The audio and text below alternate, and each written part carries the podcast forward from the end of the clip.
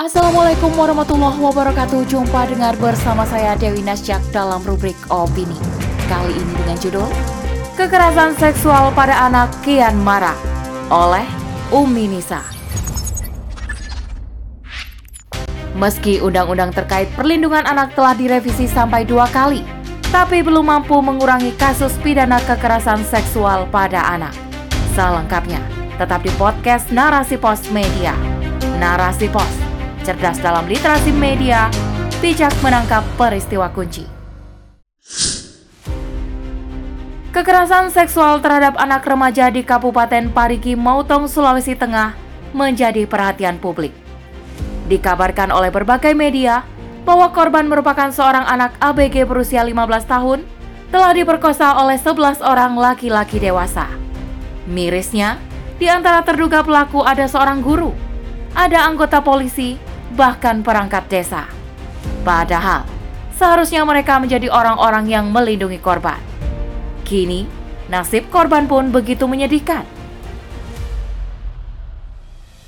Dikabarkan kondisi kesehatannya terus memburuk lantaran alat reproduksinya mengalami infeksi akut dan rahimnya terancam diangkat. Sementara itu, hingga Selasa 30 Mei 2023, Polda Sulawesi Tengah baru menahan lima tersangka dari sebelas terduga pelaku dan memeriksa sejumlah saksi. Meski demikian, hasil penyelidikan belum mengungkap motif para pelaku. Di sisi lain, muncul pernyataan kontroversi yang disampaikan Kapolda Sulawesi Tengah, Irjen Agus Nugroho, saat konferensi pers 31 Mei 2023. Dalam kasus tersebut, ia memilih diksi persetubuhan anak di bawah umur bukan pemerkosaan terhadap anak.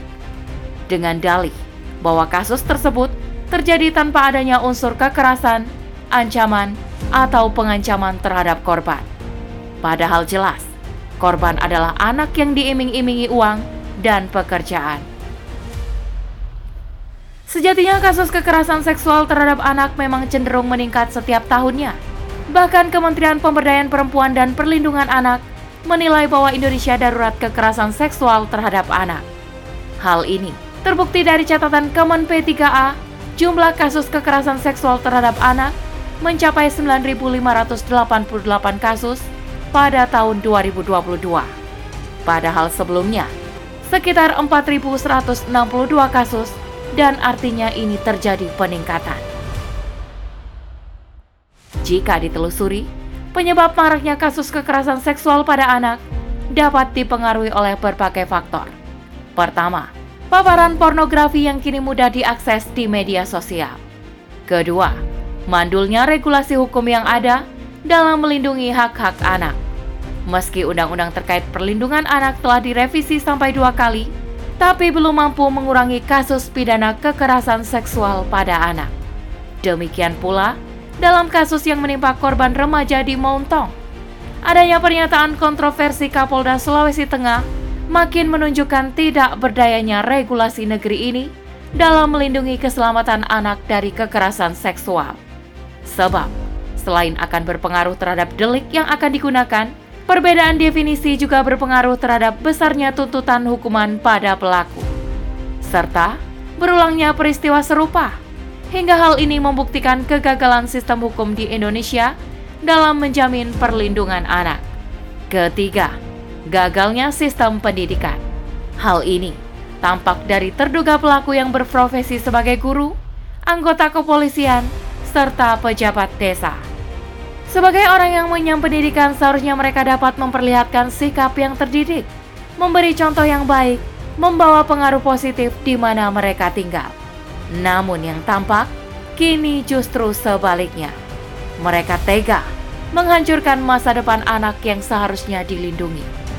Ini semua terjadi sejatinya buah dari penerapan sistem kehidupan sekularisme demokrasi. Sebuah tuntutan hidup yang telah menihilkan peran Tuhan sebagai pembuat aturan. Sementara aturan dalam bermasyarakat dibuat bersama oleh rakyat dan disepakati oleh lembaga yang katanya wakil rakyat. Walhasil, hal tersebut melahirkan undang-undang yang dibuat berdasarkan sudut pandang manusia yang belum tentu baik secara hakikat. Manusia memiliki kemampuan yang terbatas dalam menilai sesuatu itu baik ataupun buruk. Dalam membuat aturan, ia pun tidak akan mampu membuat regulasi yang dapat mengatasi berbagai permasalahan hidup. Sebab, kadang-kadang orang menyangka sesuatu itu baik baginya, padahal belum tentu baik menurut pandangan Allah, atau sebaliknya terkadang mereka menganggap sesuatu itu buruk, tapi belum tentu buruk menurut Allah. Dengan demikian, penerapan aturan sekularisme demokrasi tidak berhasil mewujudkan sistem hukum yang berkeadilan, juga gagal melahirkan lulusan pendidikan yang berkepribadian mulia. Oleh sebab itu, hanya aturan Islam yang datang dari Zat yang Maha Pencipta alam semesta yang akan mampu menyelesaikan semua permasalahan, mewujudkan keadilan, dan mencetak manusia yang berakhlak mulia. Sebagai din yang sempurna, Islam memiliki aturan dalam mengatasi berbagai macam persoalan hidup manusia, termasuk kasus pemerkosaan terhadap anak.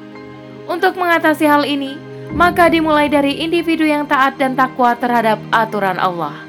Selain itu, adanya kontrol masyarakat yang akan mencegah kemaksiatan terjadi. Di samping yang demikian, yang terpenting adalah peran negara dalam penerapan hukum yang tegas dan tanggung jawab mengurus dan menjamin kebutuhan rakyat tak terkecuali urusan perlindungan atas keselamatan. Dalam kasus tindak kekerasan seksual, maka Islam memandang pemerkosaan sebagai tindakan zina, tetapi ada pengecualian hukuman bagi korban. Zina merupakan perbuatan persetubuhan yang dilakukan oleh laki-laki dan perempuan tanpa ikatan pernikahan. Perbuatan tersebut terkategori maksiat yang termasuk dosa besar. Hukuman bagi pelaku adalah had alias batas hukuman yang telah ditetapkan oleh Allah dan Rasul-Nya dalam kasus perbuatan zina.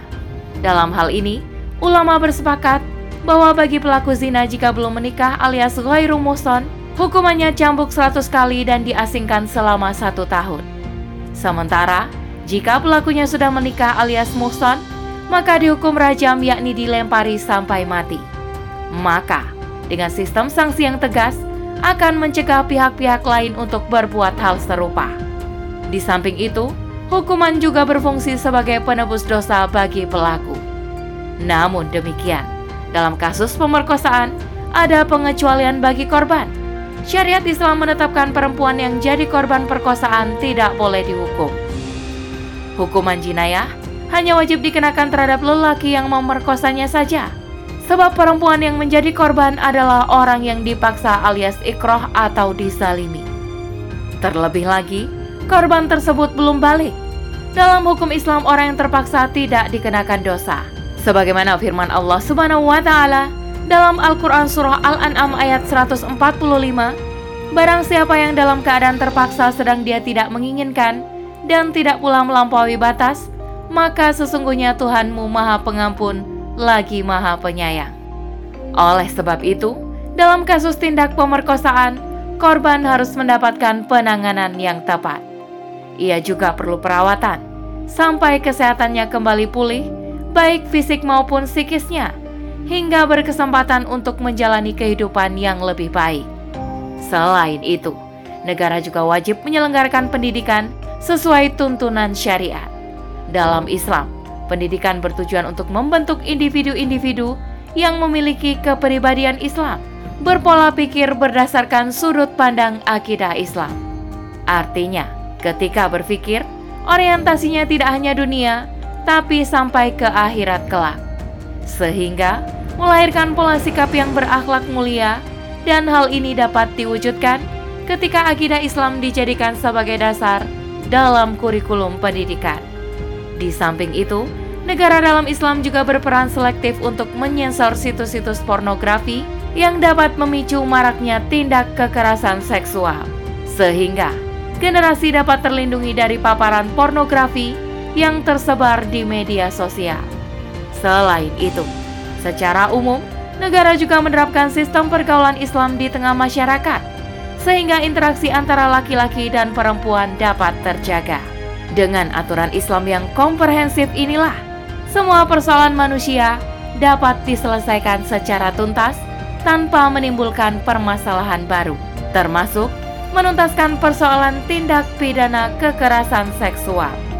Alhasil, darurat kekerasan seksual hanya dapat diatasi hanya dengan penerapan aturan Islam secara menyeluruh. Wallahu a'lam bishawab. Demikian rubrik opini kali ini. Sampai bertemu di rubrik opini selanjutnya. Saya Dewi Nasjak undur diri. Assalamualaikum warahmatullahi wabarakatuh.